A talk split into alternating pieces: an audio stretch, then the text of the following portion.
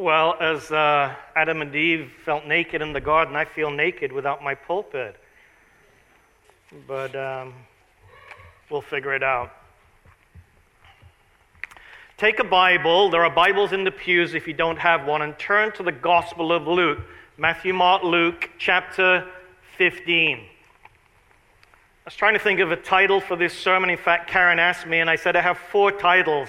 I'll give you just two of them, uh, if I can remember them. Inside or outside, accepted or rejected. And as we as we open God's word, let's ask the Holy Spirit to help us to understand. Father in heaven, we thank you for the gift of the Holy Spirit. We invite his presence to linger here so we can understand your word and go into this uh, powerful story this morning. And even though this is a condensed version, Lord, may the, the power come through and affect each one of our hearts. In Jesus' name we pray. Amen.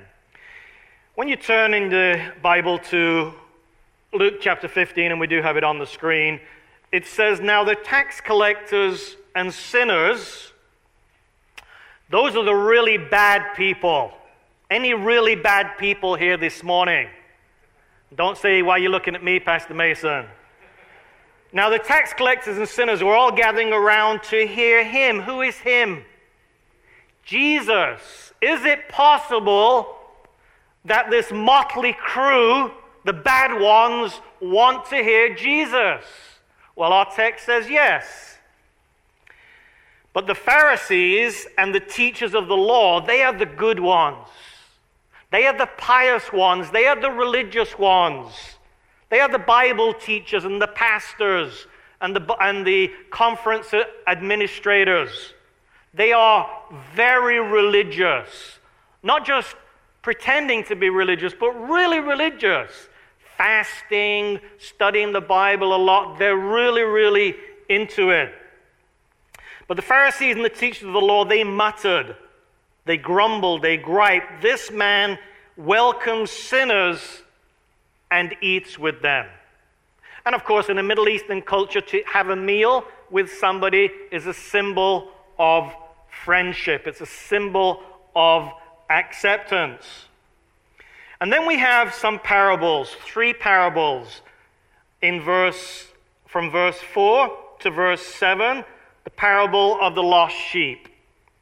And then from verses 8 to verse 10, the parable of the lost coin. And the parable that I want to speak on this morning starts in verse 11 with the parable of who?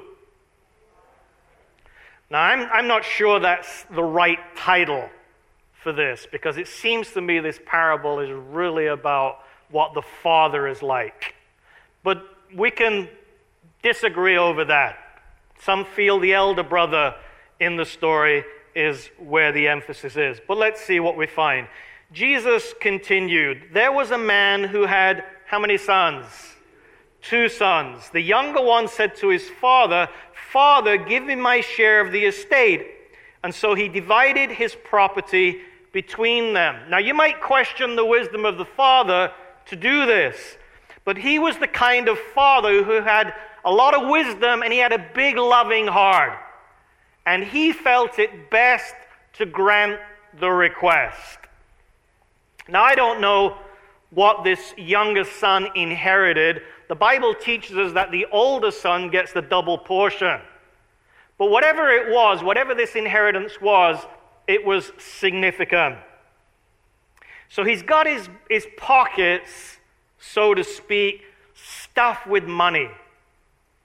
I mean, if there's anything that a young man wants, it's money. It's stuff, it's things, right? Because we feel that those things are, are what bring the happy life. He doesn't hang around, he packs these things up, cleans his room out, and the text says in verse 13, not long after that, he didn't wait. He'd probably been thinking this th- through for a long time. The younger son got together all that he had, and he set off for a distant country, and there squandered his wealth in wild living. When I was 17, I couldn't wait to get out of the house. I mean, I was planning, I was scheming, I was saving, I was doing everything I could. I remember I, I earned five pounds a week as a printer in a print shop, learning the trade. The five pounds doesn't sound very much, does it? These are English pounds. They're worth more than dollars. But it's probably about eight, eight dollars for all I know. I don't know what the currency rate is at the moment. Not a lot of money, but I saved and I saved and I saved as much as I could. And then it came, I had a bust up at work, so they fired me at work. And that was a huge relief to get out of that factory. I came home, told my mom and dad I'd been fired. My mom says, Oh, no, no problem, son. Understanding mother. My father freaked out.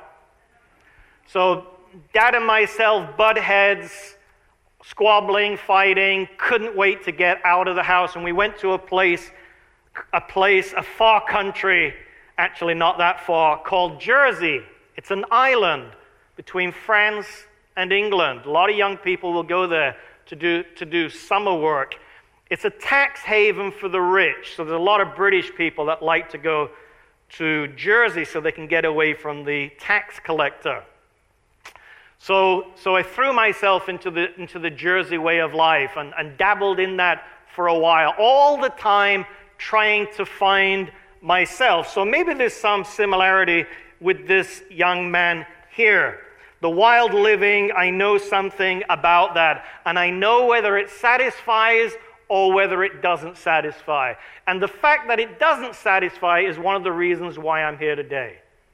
Because if that wild living had satisfied, I probably would never have come to the Lord Jesus Christ. Anyway, this young man, after he had spent everything, big spender here, there was a severe famine in that whole country. Now, you and I might think this young man has lost his mind. And in a sense, he has. He's really blown it. Tremendous opportunities that he's squandering. But maybe he's just trying to find himself. But then you have the good times, which I've said really don't satisfy. But now he has the bad times because a famine has come in. That's not a small thing when you don't have two pennies to rub together. Severe famine in that whole country, and he began to be in need. People come to Christ when they have needs. Sometimes, church people talk about felt needs. Are we meeting those needs? Are we pointing people in the right direction? So he went and he hired himself out to a citizen of that country who sent him to feed into his fields to feed pigs. So here's this young Jewish boy from a wealthy family feeding pigs. Now, I don't know about you, but I have no, pigs have no charm for me. Some people really like them. Some people like them so much that they bring them in their home. Go to bed with a pig. I mean, these things are done. It's a wild world that we live in.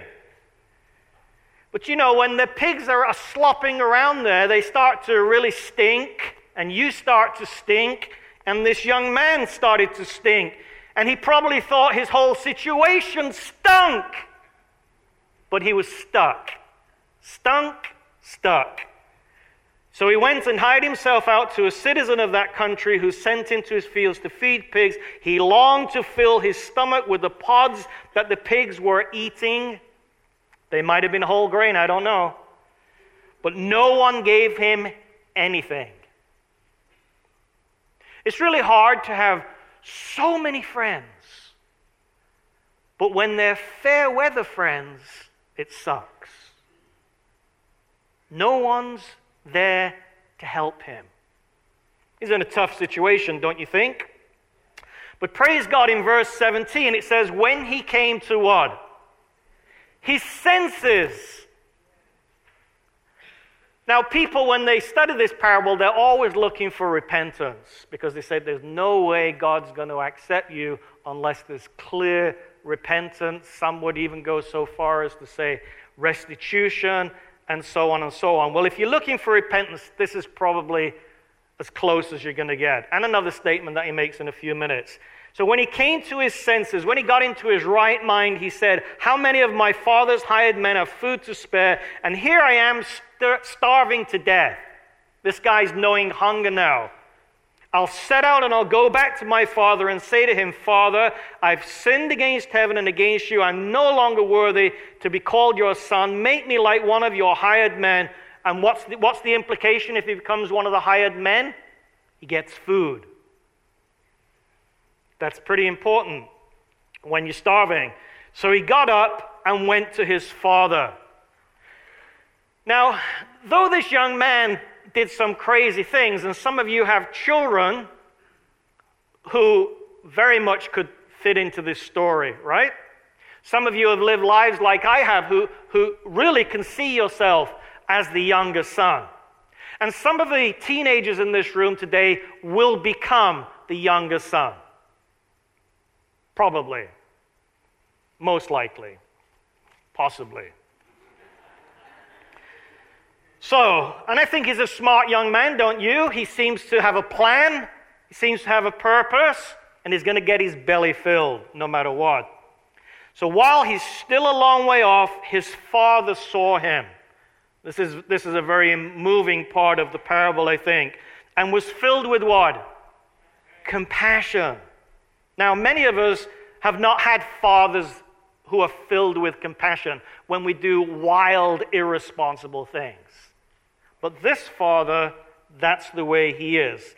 Filled with compassion for him, he ran to his son, which was a very unusual thing for a dignified Middle Eastern parent to do. He ran to, towards his son, he threw his arms around him, and he kissed him. What did he say? Well, he doesn't tell you. But his actions are more powerful than words, don't you think? The son said to him, Father, I've sinned against heaven and against you. I'm no longer worthy to be called your son. But the father said to his servants, Quick! Bring the best robe, put it on him, put a ring on his finger. He probably pawned the one that he had, and sandals on his feet.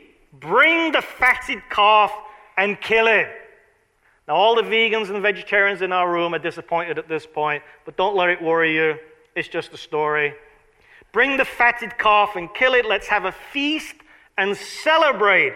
For this son of mine was dead and is alive again. He was lost and is found. And so they began to celebrate. That would be great if you could just end the story right there on this positive note. We always want the nice endings to the story.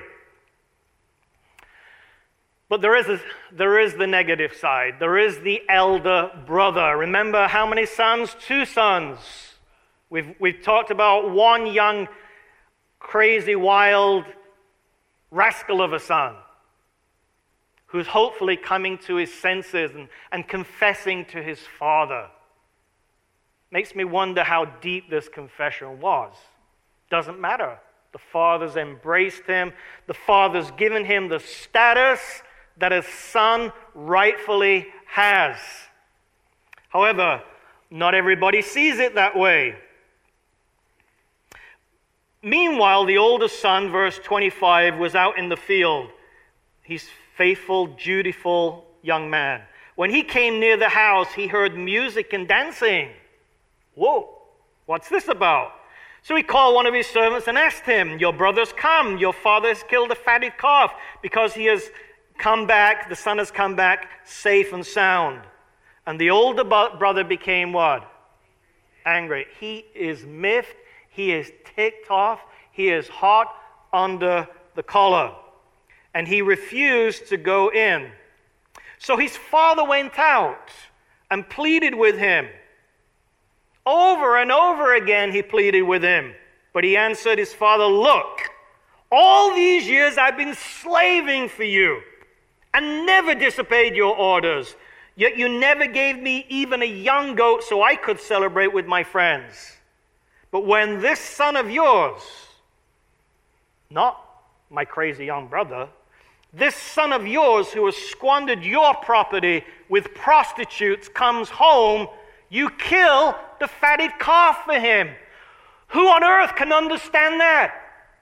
But that's the amazing thing about grace and mercy. There is no understanding it. You just enjoy it and you just experience it and you celebrate.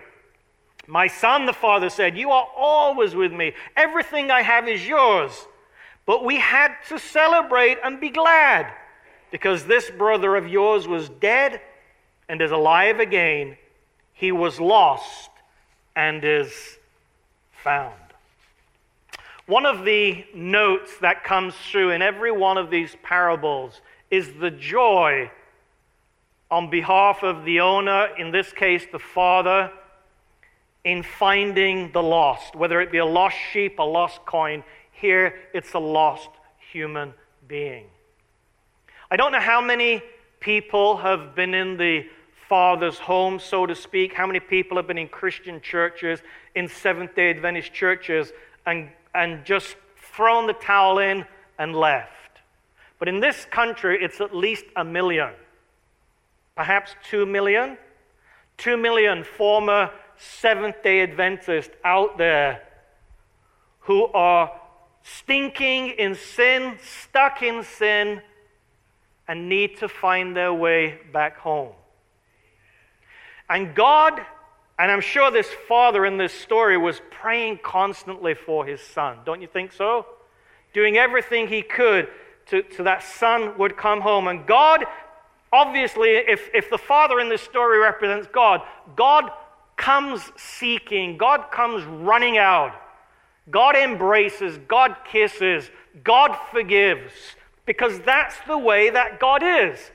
And the sooner we understand that, is the sooner that people will feel welcome to come back home. One of the stories that I was going to share with you, and I'll just give you just a, just um, a few statements in it. It was by a former pastor called Dennis Sellers. Any of you ever heard of Dennis Sellers? Dennis Sellers had a really tough time in the Seventh day Adventist Church when Des Ford was, was uh, doing his thing and when there was a lot of uh, debate and um, questioning in the Seventh day Adventist Church. And for whatever reasons, Dennis uh, packed his bags and left, left the church. We don't usually do very well with people that leave us. Anyway, as God would have it, he's moving, he's constantly moving on the heart of Dennis. And uh, Dennis, though he's being blessed by some of the Christians out there like Charles Stanley, Alistair Begg, John MacArthur, all fine preachers, he feels the need to come back to the Seventh day Adventist church. He says, Many times while listening to sermons in the car, I pulled to the side of the road and wept uncontrollably.